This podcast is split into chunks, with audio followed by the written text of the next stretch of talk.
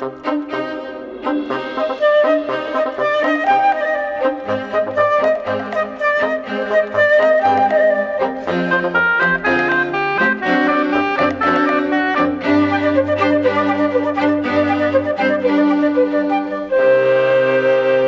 neutrinos vêm do Sol, são partículas muito pequenas, mas que já deram dois prémios Nobel. Um foi para quem descobriu o primeiro dos três tipos de neutrinos atualmente conhecidos, o do eletrão, Nobel em 95.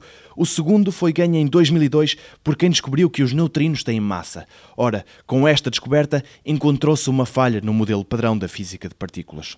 Carlos Romão, professor no Instituto Superior Técnico, diz que o principal problema ligado aos neutrinos é que interatuam muito pouco. Assim sendo, a sua detecção é muito difícil. Os neutrinos não têm nem interação eletromagnética porque não têm carga, são neutros, não têm interação forte e, portanto, têm só interação fraca.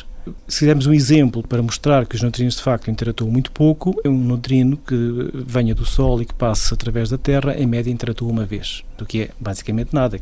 Todas as partículas têm uma antipartícula. A antipartícula é algo que tem as propriedades opostas ou simétricas. Por exemplo, se tiverem carga, a partícula e a antipartícula têm de ter cargas opostas.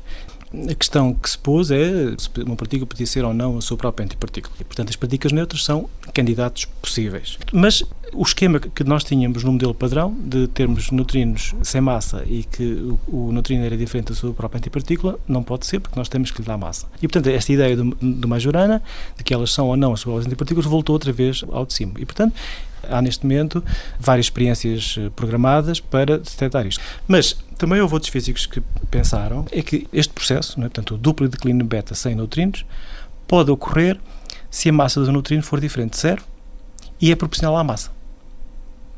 E, portanto, daí a ligação com a massa. Portanto, a partir do momento em que o neutrino tem massa, é? esta questão é muito relevante, porque se não tivesse massa, este processo nunca, nunca, nunca teria possibilidade de ser visto. Se eles forem as suas próprias antipartículas, não é? Espera que se observe este processo. Se não se observar, uh, agora tudo depende até onde for o limiar. Quer dizer, se o limiar for abaixo da escala de massa mínima que os neutrinos têm que ter, então uh, fica também demonstrado que eles não podem ser as suas próprias antipartículas. O que nós estamos hoje em dia à procura é de um modelo, de uma teoria melhor, que incorpore todo o sucesso do modelo padrão, em tudo aquilo que tinha sido testado até agora nos aceleradores, mas que também incorpore de uma maneira natural os neutrinos. E é aí que estas questões da massa, dos neutrinos, são ou não são as antipartículas, têm um papel relevante na nossa, na nossa compreensão. Amanhã, uma pergunta sobre dinossauros.